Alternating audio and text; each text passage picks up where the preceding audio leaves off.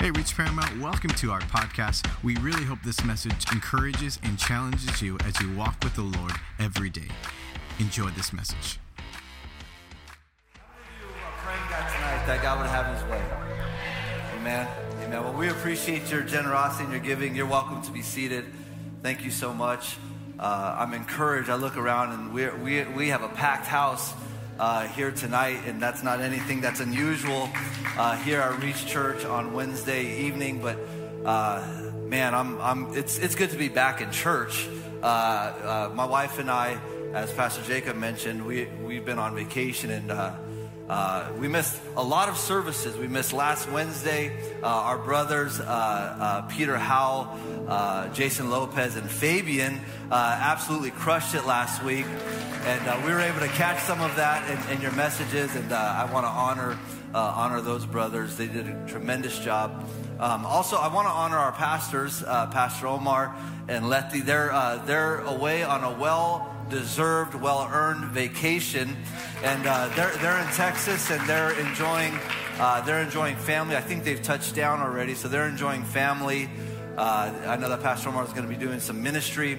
Uh, those of you that don't know that don't know this, but uh, Pastor Omar uh, is the president of the Reach Network, and that's several churches, close to 30 churches, that are all connected in covenant relationship and so we have, uh, we have great, thriving churches out in Texas. Uh, we have Hutto, uh, Reclaim Hutto, Reclaim Pflugerville, and we have Reclaim San Antonio. And I don't know if we mentioned this, that maybe I'm, maybe I'm speaking out of turn, but next Wednesday, uh, we'll actually have Pastor Rudy Lugo with us uh, from, from Reclaim San Antonio. So uh, that'll, be a, that'll be a great treat. But I, I do, I want to honor our senior pastors. I love them so much. They're dear, dear friends uh, to, to my wife and I, to my family, and I just love them so much. And I want to encourage you to, uh, to not take for granted uh, really the spiritual leadership and the headship that uh, ultimately is Christ, uh, but the under shepherd and our pastors, Pastor Omar, Sister Letty, fantastic people, excellent people, uh, people of integrity, and people that just love. And so I, I want to honor, honor our pastors here tonight before we get started. And um, just share with you just for a moment and maybe just stay with me just, just for a minute. Um, uh, my wife and I, we, we, were able to go, we were fortunate to go uh, to the East Coast and um, maybe some of you don't know this, but New York is kind of, uh, kind of in my DNA. My dad was born in the South Bronx, and so that was, that was cool. We were able to go there. Uh, we caught a Yankees game. They lost. Uh, but that, you know, but they won the series, so, so that's good. Um, okay, got a couple of fans out there. Um, oh, shoot, yeah. Um, uh, and then they lost tonight, but I'm sure they cheated. I'm sure the Houston cheated. Uh, but uh, it's okay. We'll, we'll, be all right. But, but anyways, I'm, I'm playing around. But uh, uh, it was really cool because it was something that I wanted to do, and we were able to go uh, on the East Coast, and we went to Philadelphia to look at some American history, and then we also went to to Washington D.C. And I'm, I'm going somewhere with this. in Washington D.C., uh, it was it was a great time, and I encourage you if you've never if you've never had the opportunity to go to really plan that. Uh, I was I was impacted tremendously. Uh, but one of the things that I wanted to do, I had heard about uh, the Museum of the Bible. Anybody else that have have you heard of that? The Museum of the Bible. I don't see a lot of hands going up. I would encourage you to research it. And uh, if you ever get the opportunity, that you would seize that opportunity. So uh, we were able to go to the Museum of the Bible, and I was absolutely blown away uh, really by, um, by the experience um, and, uh, and really uh, just, I guess it was just overwhelming. But one of the things that I heard uh, talked about um, about the Museum of the Bible and specifically about the Word of God, the Bible, which is central to each and every one of us, should be central to each and every one of us. And uh, as soon as you walked into the to, to the to the uh, Museum of the Bible, uh, the first sign was, uh, was, was a sign that said the impact of the Bible. And, uh, um, and, and when, when, I, when I saw that kind of, kind of read through it and understanding that the Bible has persevered centuries and decades and, and, and different, um, different uh, leadership, different uh, kingdoms, and all, all this different, all that stuff. Uh, but the deep roots in which the Bible has infiltrated all societies and all cultures, and it's it's pretty tremendous. Um, uh, there's a there, there's a, a, philosopher, a guy that I, I like a lot, um, uh, Jordan B. Peterson, and uh, uh, he shared about his experience at the Museum of the Bible. And he said a couple of things. I want to share this with you because I think it's important for us to understand this. He said uh, that after he had listed several of the most notable authors, and as I was perusing the, the, uh, uh, the museum, you saw, uh, you know, Shakespeare, which is, uh, which is kind of, you know, renowned as one of the greatest, uh, one of the greatest authors of, of, of all time. Um, but you see different, several different authors like that. Um, and so he said, uh, um, after listing a, a bunch of those notable authors and history of the world, and he noted how their writings became the fundamental basis for many things that came after those writings. And he's added this he said that the Bible is certainly at the base of it all. He went on to say, um, uh, and so it isn't that the Bible is true, he said it's that the Bible is the precondition, I want you to listen to this, is the precondition for the manifestation of truth, which makes it way more true than just true. It's a whole different kind of true. And I think this is, I think that this is not only literally the case factually, I think it can't be any other way. And so I kind of came away from, from my experience at the, at, at, the Museum of the Bible with the same understanding. Not that I didn't already have this conviction in my life that the Bible was true, but when you're able to really start to connect the dots of the impact of the Word of God on different cultures and societies and how that truly is the basis of all the world's existence is all predicated on the Bible. And then I think about this and I think, I think about um, how, how casually we treat uh, the precious uh, Word of God in our lives, uh, how we don't take advantage of the opportunities that we have to get into the Word and to, to learn and to really mine, you know, this, the, the, the great riches and treasure that we find in the Bible. And what, one of the things that's a fundamental truth uh, that's revealed in the Bible is this, and very simple, but, but it's this that God has an unconditional love for his most valued creation. This is, this is the premise of the Bible that God has an unconditional love for his most valued creation. I think there's some people here, maybe this morning or, or tonight, that maybe you don't feel so hot. Maybe you don't feel like uh, people care so much, but I want, you, I want to tell you that there's a God that loves you unconditionally. He loves you unconditionally. And uh, the, the second revelation is this, is that if, if, uh, if that's the truth, then the greatest accomplishment that creation you and I could ever ever achieve in our lives is to love God likewise. Jesus said, Matthew 22, but Jesus said, Love the Lord your God with all your heart, with all your soul, and with all your mind.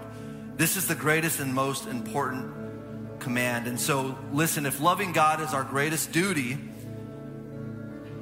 then the love we show Him outweighs any other Everything else, all people, all things, all hobbies, all those things are all secondary to God. And this is really how we have to kind of prioritize things, how we have to look at our lives and really get the right perception or the right perspective in our lives. It's very easy for us to get those things out of order. Uh, and, and it's, it's scriptures like this that help us to kind of realign or recalibrate in our lives. And so this is the question is what do we do with this idea? Because sometimes loving an invisible God is much more difficult than loving someone that you can see. Right? Someone that's tangible, someone that you could touch, someone that could hug you. So it's easier to, to show affection or show love to that. The, the second thing is sometimes praying to God is much more difficult than just going to someone and asking advice. Anybody ever struggle with that? Like, uh, you've asked everyone for advice. You've asked everyone to weigh in on what the situation is, and you've just disregarded your time, your secret place in prayer. And so, if we hold God as our first love, then He deserves most, or if not all of our time, all of our energy, all of our effort. Solely. And He deserves much more than, than we put anywhere else. And this is the statement I want to make to you as I kind of, you know, just, just the introduction, but what we care about most, we invest in daily. So I want you to kind of audit your life, even audit today. What, what did you invest in? What did you, what did you do with your time today? What did you do with it? Because whatever you invest in or whatever you care about most, you invest in that, that daily. So when we maintain God as our first love, we choose to commit to Him daily. Psalms 37, I'm not going to read the whole thing, I'm just going to read the first five scriptures. I'll reference some of Psalms 37, but uh, that's kind of where we're going to be uh, tonight. But the Bible says, Don't worry about the wicked or envy those who do wrong, for like grass, they soon fade away. Like spring flowers, they soon wither. Trust in the Lord and do good, then you will live safely in the land and prosper. Take delight in the Lord, and he will give you your heart's desires. Verse 5, listen to this. Commit everything you do to the Lord, trust him, and he will help you. Let's pray. Father, we just thank you, Lord, for your word. We thank you, God, that with your word, God, just a few moments in your presence, everything is reoriented, everything is recalibrated.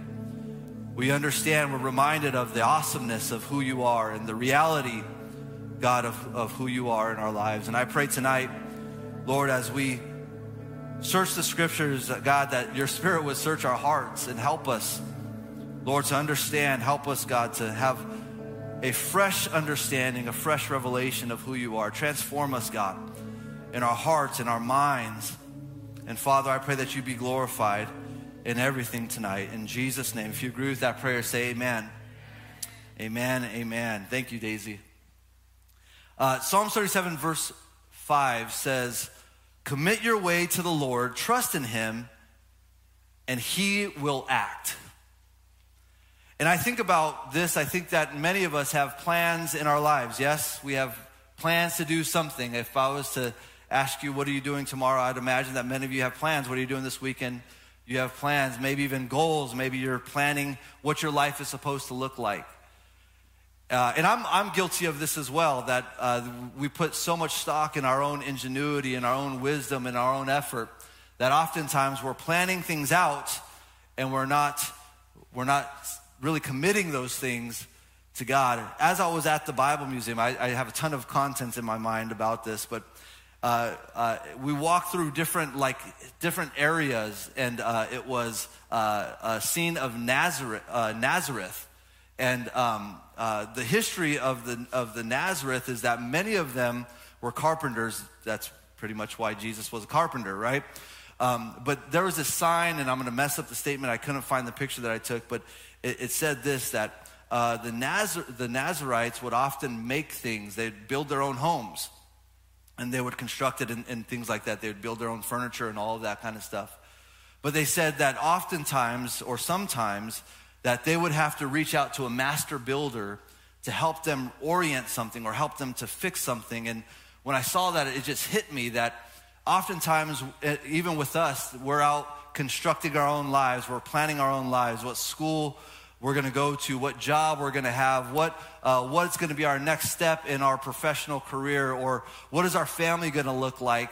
Uh, and, and, and we disregard the master builder. We disregard uh, reaching out to God and allowing God really to influence and impact and direct us and guide us. Uh, as I was reading uh, Psalm, and uh, some of you know this, I've been uh, really studying the Old Testament more than uh, um, more than I have in the past. And as I was reading Psalms, uh, I, I, I, caught, I caught a couple of things. I just want to read this to you. Um, it says that the book of Psalms deep, uh, deals primarily with God, man, and the resolution of tension between a holy, transcendent God and a sinful, alienated, finite human beings. That's us. Some scholars believe that the Psalms contains the deepest theology in the Old Testament and perhaps in the Bible. A couple of men said, said this. They said that the Psalms bridges the gap between then and now, the ancient world and the present world, probably better than any other book of the Bible. Another man says the dominant message of the book of Psalms is twofold. Number one, God is good. Number one, primarily, that God is good. Secondly, we're all going to like this, is that life is difficult. God is good, life is difficult. And the life of faith we're called to live is lived out between these two realities that God is good and life is difficult. How many of you have had difficulties in your life? And how many of you would say that in that experience, whatever it is, whatever the situation is, that you had a revelation that God is good despite those situations? This is the reality. This is the simple truth. This is the simple gospel. So the Bible says, commit everything you do to the Lord, trust Him, and He will help you. So, what, is it, what does this commitment mean in this context? And is commitment and uh, is commitment the same as trust? Now, Pastor Omar preached a bad message on Sunday. Were, were you guys here? Who was here for Sunday's message? It was it, it, was awesome. I didn't see a lot of hands. Where where was everyone else at? Watching football? No, I'm playing. No, Pastor Omar preached a powerful message on trust on, on, on Sunday. And when I heard that, I had already, God had already deposited uh, really the, the context or the thought or the concept of my message. But when I heard Pastor Omar, I said, oh man, this is like, this is like peanut butter and jelly. Uh, this is just going to go together really, really well. So, what, is, what does commitment mean in this context? And what is commitment, uh, or N is commitment the same as trusting? This, these, are, these are things that we have to understand. See, uh, the passage that I, re- that I read in Psalms 37 begins with a warning to avoid copying the behaviors of the wicked or the unrighteous. In one translation, David refers to the unrighteous as wicked people and, and, and says instead of following their path, that we are to follow God's path. That's very simple. So he says to trust the Lord, trust the Lord. Many of us have, have difficulty with that. And then he goes on to say, and take delight in the Lord. And when we do this, we're fulfilling our heart's desires that lead us to a secure life. And tonight, really, what I want to encourage you in is the fact that there are commitments that we can make that could build confidence in the life that we're living of faith. There are commitments that we make, there's actions, there's things that we could do that will help build confidence around this life of faith that we're trying to live out. How many of you struggle with doubt sometimes? Am I the only one? Okay. And so we're talking tonight about commitment that builds confidence. And so David emphasizes the idea in the fifth verse when he tells us to commit. Anybody have commitment issues? He says, commit to the Lord and to trust him. And then he goes on and he says it this way. It's kind of poetic. He says in, in Psalms 37 6, I didn't read this, but for the sake of time, didn't want to read the whole thing. But he says, Righteousness shine like the dawn. And so if we're righteous, if we're righteous in what we do, it'll, it'll, be, it'll radiate out of our lives that everyone would be able to see. And so we're committing to righteousness every single day. Not only that, but the dawn, like I said, radiates so everyone could see. And so when we commit to God, all who see what we're doing, as we commit to God in our deeds and our actions and our posture, everyone will see the righteousness in which God has deposited in each and every one of us. And so, commitment really in Psalms 37 is the basis of that whole chapter. And the other one is trust. And both of these are critical or integral to our relationship as we build it, relying on God and relying on Him to act on our behalf as we seek Him daily. See, there's nothing of substance, there's nothing of worth that could be accomplished outside of God. And so every single day, we're committing our action, we're committing our day, we're committing our lives to God every single day. And we understand that He's going to act on our behalf and He's going to do what He's always done and been faithful and come through for us time and time and time again. So, how do we commit our ways to the Lord and whatever we do? What does this look like practically? And we're told to commit our ways to the Lord in everything that we do. And when we trust God, we, we remain confident that following Him will lead to God's satisfaction with us. God will smile on you, and ultimately will be fulfilled in ourselves. This is the only way that we find contentment is that we would commit our lives, commit ourselves wholly to God. There's no half stepping. You can't be halfway in and halfway out. How many of us have ever lived our lives kind of on the fence? There's nothing more torturous or burdensome than living that way. And so when we trust God, we remain confident in following Him that God's going, God, that God's satisfaction, it will lead us to God's satisfaction in our own fulfillment. And so when we trust God, listen to this, when we trust God, we believe His promises before seeing them fulfilled. This is trust. This is the, the, the, the, the basic understanding of what trust is. If you trust God, then you believe that his promises are true. You believe that he's able to do it, and you trust him and you believe it before you've even seen it. And so, whatever situation that you're facing tonight, if you're, if you're true and you say that you're trusting God, then it's like you're seeing it before it's even, before it's even coming true. It's like that loved one, it's like that son, that daughter, that, uh, that husband, that wife, whatever it is that you're believing God for. You're, you're, you you pray every single day, God, this, he will be a man or a woman of God. He will be all that you've called him to be. Whatever that is, you trust that and you understand that before you're seeing them fulfilled, this is true trust in God. I, I, I, love what, I love what Pastor Omar says as it relates to our emotions, because sometimes our emotions get the best of us. Sometimes we don't see it the way that it's supposed to be and we get discouraged. Anybody else? Anybody else ever feel that way? Like it's like, my goodness, uh, you're never going to get this right. We, we're just we're just going through the same circle, cycle and cycle and cycle, and we're never going to get this right. I love this. Pastor Omar says this often. He reminds us. He says that we don't live by our emotions, but by our commitments. We don't live by our emotions. It doesn't matter whether you're feeling it today. You're going to commit to the Lord every single day. Doesn't matter how you feel. Doesn't matter about uh, your emotions. Doesn't matter what's going on. We don't live by our emotions, but by our commitments. And so, three simple ways that we could commit ourselves to the Lord every single day. And the first thing is that we would pray constantly. Paul says in 1 Thessalonians, rejoice always, pray constantly, give thanks in the good times. Give thanks when the direct deposit hits.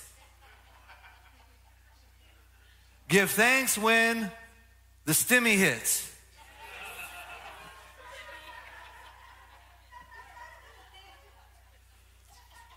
Give thanks in everything, for this is God's will for you in Christ Jesus. And so, a daily relationship with God and connecting with Him in prayer is one way that we can commit our lives every single day. Now, I say this, and I feel like we say this often um, but you either would or wouldn't, I don't know. You may not be surprised, you may be surprised how many people don't pray. Just don't pray. Just don't have the discipline in your, in your life. Just don't practice consistent prayer. And so this is one, you ever feel disconnected to God, you're probably not praying. You're probably not praying. The second thing we could do, simple, is we could study the Bible. And I appreciate so much uh, our brother uh, Jason Lopez and, and his message on Wednesday about the truth and the Bible and the Word of God and how it's so powerful to transform and so powerful to give life. Psalms 119 11 says, I have treasured your word in my heart so that I may not sin against you. And so, listen, the more familiar we become with the word, the more ingrained that the word is in us, the Holy Spirit just like quickens us in a moment, like, my goodness, you have a bad attitude. You're tripping. You got to get that right. Just like that. The third thing is this is that we need to be in community. See, God created us for Him, but also for each other.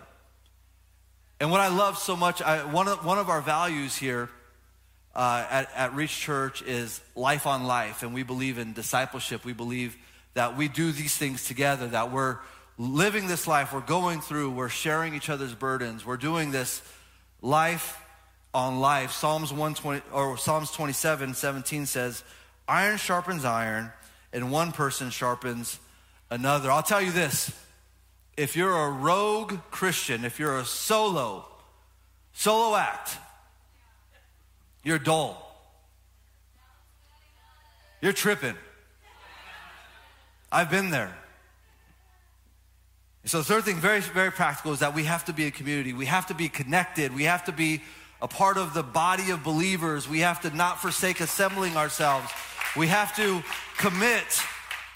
We have to commit to connect group, connecting with other people. We have to commit to small group, all these different things. We have to be in community, and this strengthens, this strengthens us. So here's the problem is that many of us, some of us, we fear commitment. This really messes up our ability, first and foremost, to connect with God, but secondly, to connect with others. Anybody, anybody kind of like have commitment issues? I, I asked that. Uh, I'll tell you a story just real quick. Uh, there was an honest hand back there. I saw you. Uh, I'll tell you a story real quick. So, uh, uh, last year, no, this uh, towards last year, the end of last year, I was I was challenged to start running. I'm not a runner. I'm a you know I'm I'm a gym guy or aspire to be a gym guy, but I don't run. I hate cardio. And so, uh, so our friends, uh, uh, John and, and, Jennifer Alcaraz, they challenged us to, to run. And, uh, and I, you know, you can't challenge me because then I, I got to do it. So, uh, so, so we did it and, and so started running. And the first thing that we did was we did uh, this 10K Spartan race. And if you don't know what that is, it's an obstacle, obstacle course race. And 10K is, that one specifically was like 6.6 miles. That was the longest run I have ever ran in my entire life, and that was the first run that I ever ran in my entire life. Probably not the right call there. Um, but, but, you know, uh, we, we, did it and, and we finished it, and, and that was cool. But uh, the point of that is that whenever you're signing up for a Spartan race, you pick the right date, you pick whatever event you want to be a part of, you pick all that kind of stuff. And then down at the bottom, it's, it's a red box and it says commit. And my goodness, I leave all of my stuff like in the cart for some time because I just don't want to. I just don't want to commit. I know that once I spend that money, I got to. I got to show up. I'm not to burn it. And so there's this anxiety that each and every one of us have with commitment. And really, I believe that if we have an understanding of what's going on in our minds and our hearts as it relates to commitment, it could probably help us overcome some of these things and help us, number one, have a deeper connection with God, a deeper trust with God. I also believe that it can help us relationally with each other.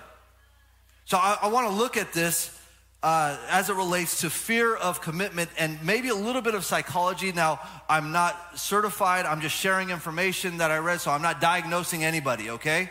Diagnose yourself, okay?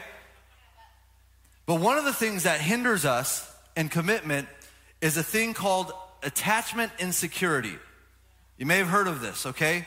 Um, and there's different styles of attachment insecurity. So I just want to share them with you real quick because, again, I believe that if you have an understanding, you're able to connect the dots, you're able to overcome some of these things and have a deeper, richer, fuller life, not only with God, but also with your brothers and sisters. Is that okay?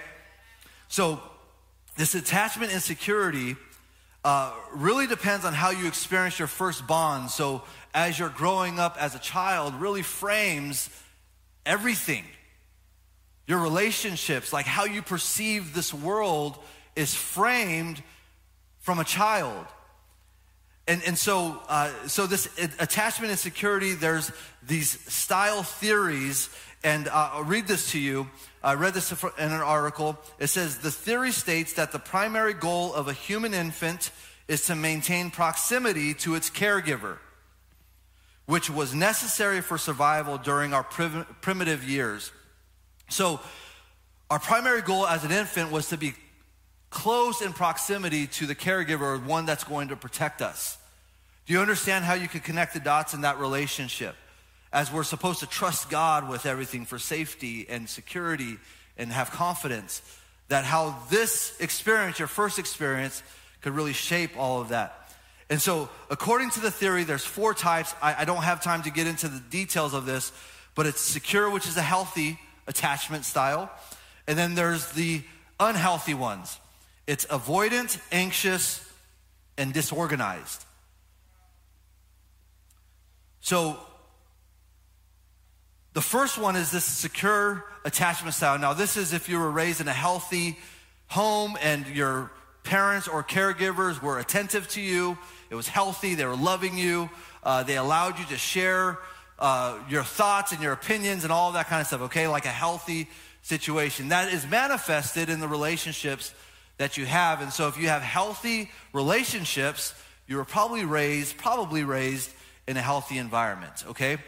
Now let's get to some of these some of these ones that kind of mess us up. Now, uh, again, you diagnose yourself. Okay, I'm just sharing information. I'm not pointing any fingers. The first one is an avoidant attachment style, and this is defined by failures to build long-term relationships with others due to an inability to engage in physical and emotional intimacy. So, how this develops is that in our childhood, uh, we may have had strict or emotionally distant absent caregivers. And so this frames that this person that was supposed to love me and care for me is distant and I can't really connect with them. You see how we could potentially pull that perspective or that thought and apply that to our relationship with God. See, some of the signs of this avoidance style is that we feel a strong sense of independence, we're uncomfortable expressing our feelings, uh, we're dismissive of other people. We have a hard time trusting people. Uh, you feel threatened by anyone who tries to get close to you. Uh, you'd rather be alone, and, and quite honestly, uh, you just generally have commitment issues, okay? And, uh, uh, and this, is, this, is, this is kind of, this, this is messed up. The second thing is an anxious attachment style, and this style is char- characterized by fear of rejection or fear of abandonment or codependency on other people. And so, how this is developed is that it stems from inconsistent parenting that isn't attuned to a child's needs. So, you, you just, uh, whatever was going on in your household, it was inconsistent. And so, we take this, uh, this, this perception or this assumption that everyone is going to fail us. And so, God is no different than anyone else. And I can't truly trust him because he'll just fail me like my dad failed me, or he'll fail me like my mom failed me, or he'll fail me like my spouse failed me. You understand where I'm going with this? The last one is a disorganized attachment lifestyle or attachment style. And this is defined as having extremely inconsistent behavior and difficulty tr- at uh, trusting others. In this case, caregivers are inconsistent and often seen as sources of comfort and fear by their children, which leads them to disorganized behaviors. Again, fear of rejection, inability to regulate emotions, contradictory behaviors, uh, the things that you want to do, you can't do, and the things that you don't want to do, you just consistently do those. Anybody ever been in that cycle? This is what happens. And so I share these things with us so that we can have an understanding as to how we perceive the world. These first relationships really, really create the framework in how we how we visualize God and how we visualize others. Now, this is the hope and this is the beauty in it is that the most important thing to know is that regardless of your situation, regardless of your upbringing, regardless of the condition, maybe even that you're in tonight, that God can make you anew. That God could change everything.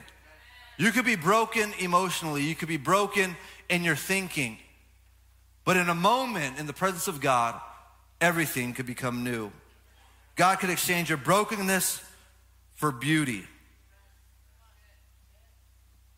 And so this is the last thing that I want to close I want to close with quickly is how do we know if we're completely committed to Christ? How, I mean, what are, what are the metrics? How do I, how am I able to point to say, okay, I'm living a life that is pleasing to God? How many of us want to live a life that's pleasing to God? And so how do we how do we identify those things? How do we do that? Because look, on the outside everything could look really good. But on the inside you're dying. I've had seasons in my life that everything looks good on the outside, but on the inside I'm absolutely dying. right? I gotta, I gotta, I gotta save face, or I have to put on the good front for everyone, for my family, or for, uh, or for those that are looking uh, to me for leadership or direction. I have to continue to go, and uh, this is a, this is, uh, this is a brokenness or a part of us that we have to understand and we have to get right. And so, how do we know that we've surrendered everything? Audit yourself. A couple of questions here. Is it a mindset that we're making the right choices? Question mark. Is it listening to a sermon, podcast, reach podcast, instead of listening to something else, whatever it is? Like, is that, is that like those boxes that are checked? Does that tell me that, okay, yes, I'm committed to God? Is it listening to a sermon or mindless scrolling on social media? Do I have that discipline? Is it attending Reach Bible Institute instead of engaging in your most recent hobby, whatever that is? Is this the box that I could check to say, okay, yeah, I'm doing that? Or is it serving more or being more involved? That's, that's definitely going to do it. That's definitely going to get me this, this commitment that I'm, I, I, I, I long to have. And so, this is the reality of a life completely committed to God. This is the reality. Luke 14 33 says, Any of you who does not renounce all that he has cannot be my disciple. Check that box. That'll help you. That, that'll help you move closer. The second one, whoever loves father or mother more than me is not worthy of me, and whoever loves son or daughter more than me is not worthy of me. Check that box. Who am I allowing to take precedence in my life? Who am I prioritizing over God in my life. Matthew 22, 37, you shall love the Lord your God with all your heart and with all your soul and with all your mind. Check that box. Philippians 3, 7, 8. Whatever gain I had, I counted as a loss for the sake of Christ. Indeed, I count everything as a loss because of the surpassing worth of knowing Christ Jesus, my Lord. For his sake, I have suffered the loss of all things and count them as rubbish or garbage in order that I may, that I may gain Christ. Check that box. If you can look at your life and you can say, Yes, I'm oriented in this fashion, yes, I'm living in this posture, then I believe that you're on the right track. And, and if you could check all four of these boxes, you're probably doing better than most of us.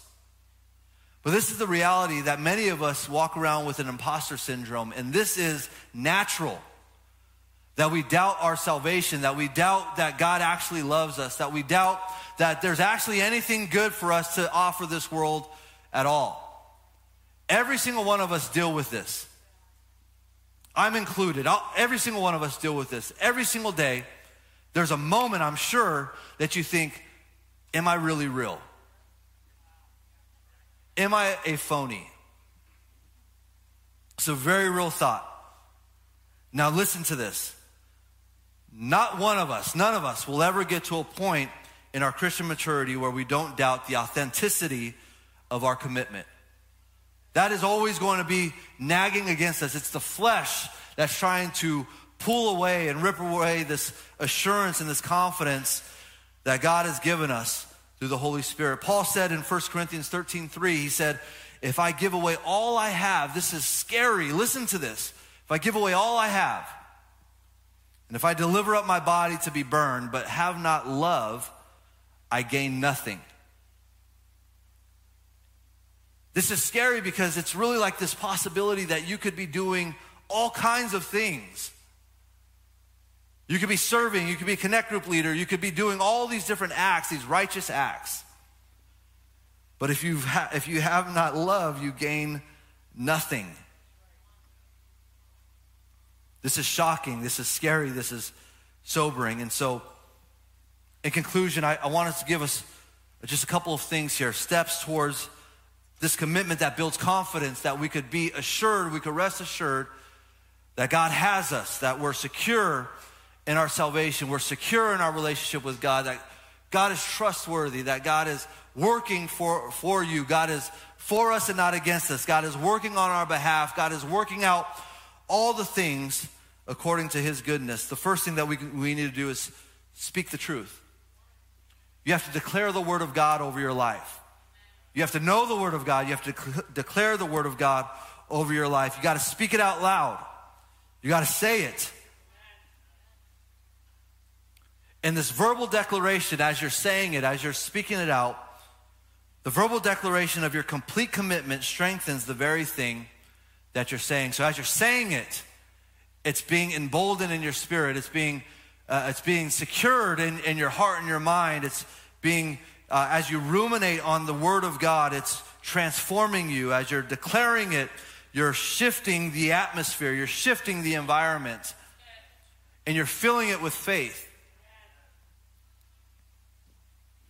My brother uh, Jason says it often that talk is cheap.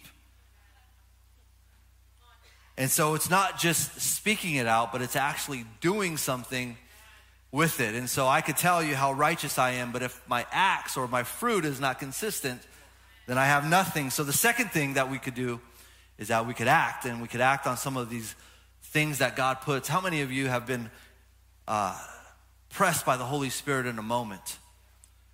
where it's like God quickens you, like you need to speak to that person, or you need to you need to do something, like you you have to respond immediately. In those acts, as we respond and we experience the power of God in those moments, this is the commitment that builds confidence in our life. And the last thing in closing is this is that we have to pray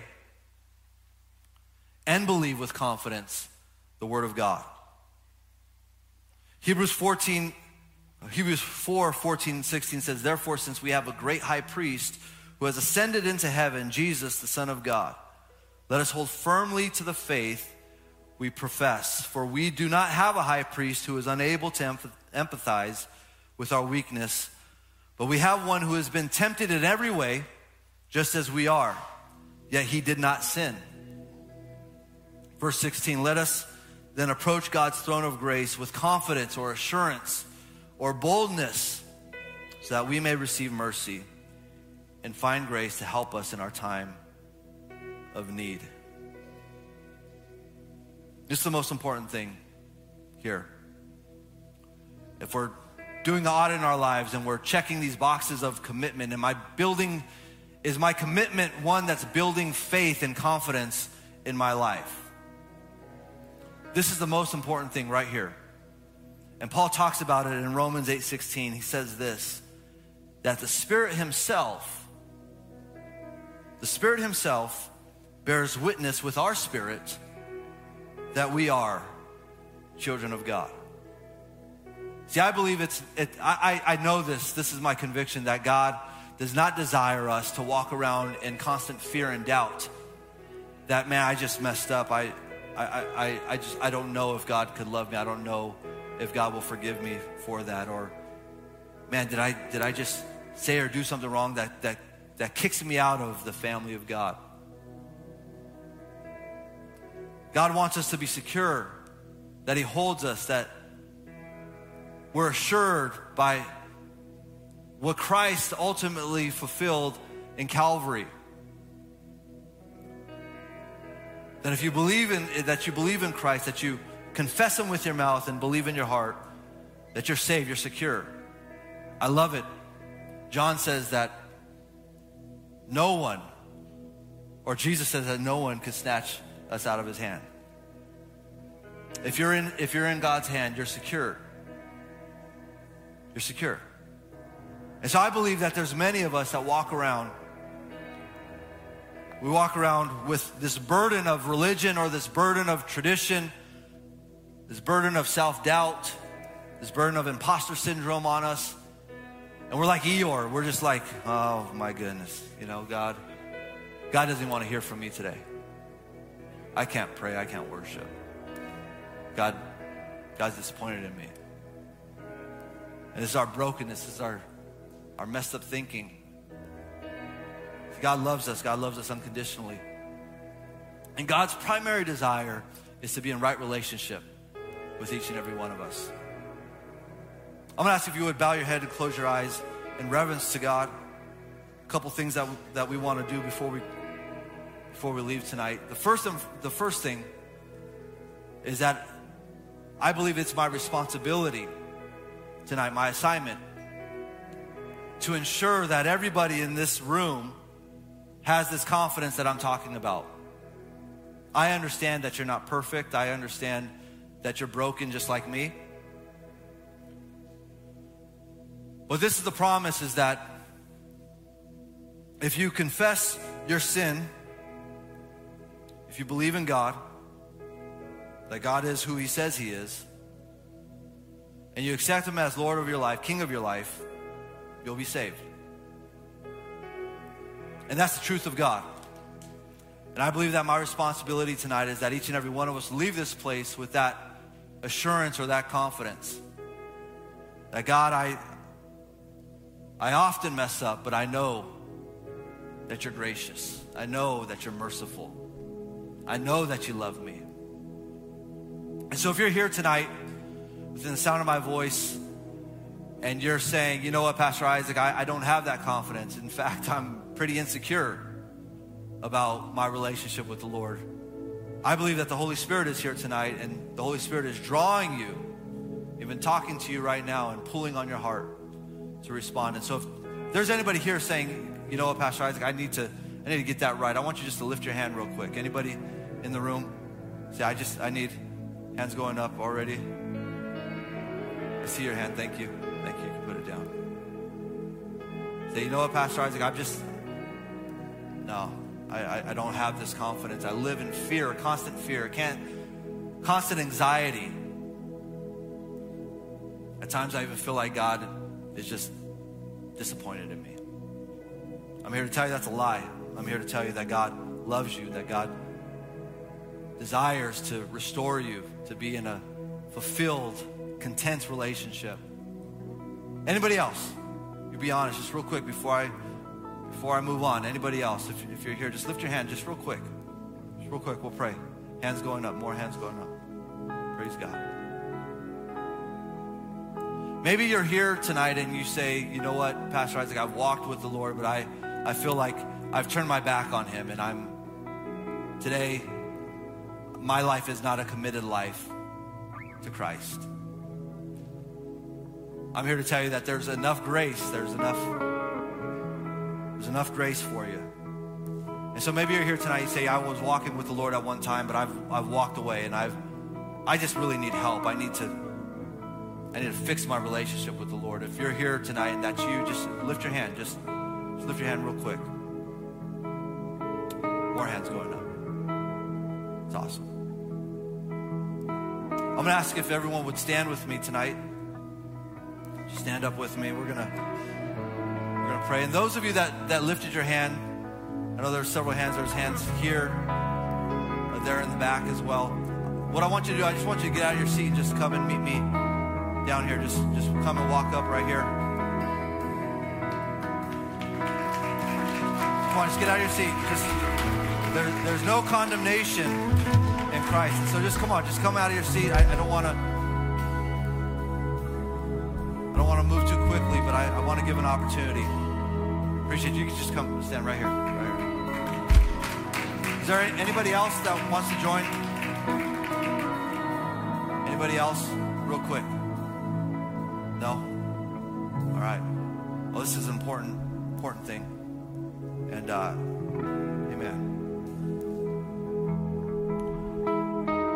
I want to pray with you, and I want, first of all, I want to tell you that, that God is pleased with your heart. God is pleased with your intention. We have good intentions. God is pleased with that.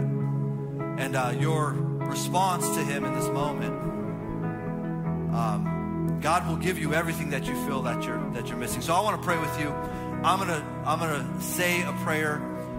I want you to repeat that prayer, but you're not praying it to me or anybody else, but you're making a declaration tonight, verbally, out loud to God. So repeat this after me. Say, Father, forgive me for living a life of, of my own. I commit today that you are God, that you are Lord. I pray that you come into my heart, be king of my life. Restore that which is broken. I confess with my mouth and I believe in my heart that Christ is Lord. In Jesus' name, amen. Amen. If you would stretch your hands forward, we're going to pray with them. I'm going to ask those that are here, pray with them. Just maybe come around them and speak to them, just minister to them. I want to give an opportunity for uh, for the rest of us to, to respond to the message. And really, I want to ask you to take inventory in your own life is where is your commitment level? And I'm not saying committed, I'm not necessarily saying commitment to a church. I'm not necessarily saying a commitment to any organization. I'm saying, where is your commitment to God? And I believe that I believe that many of us are not living the life that we desire, the life that we aspire to live, because our commitments are out of line. And so if you're here tonight and you say, you know what, Pastor Isaac, I, I need to I need to get some things right. I'm going to open up the altar. I just want you to get out of your seat and come down here and meet me. Come on, just no shame. Just get out of your seat. And I believe that God is here. I believe that God is even highlighting things in your life, highlighting decisions that you're making, maybe even things that are pending. God is trying to reorient those things. God is trying to calibrate those things in us. Come on. They're going to lead us in worship. We're going to pray. Come on, just get out of your seat. If you're still in your seat and you know you should be down here, just come just come down. We're going to pray. Thanks so much for listening to this message from Reach Church Paramount. To stay connected with us, follow us on Instagram or Facebook at Reach Paramount. To give and support this podcast and ministry, visit our website at reachparamount.com slash give.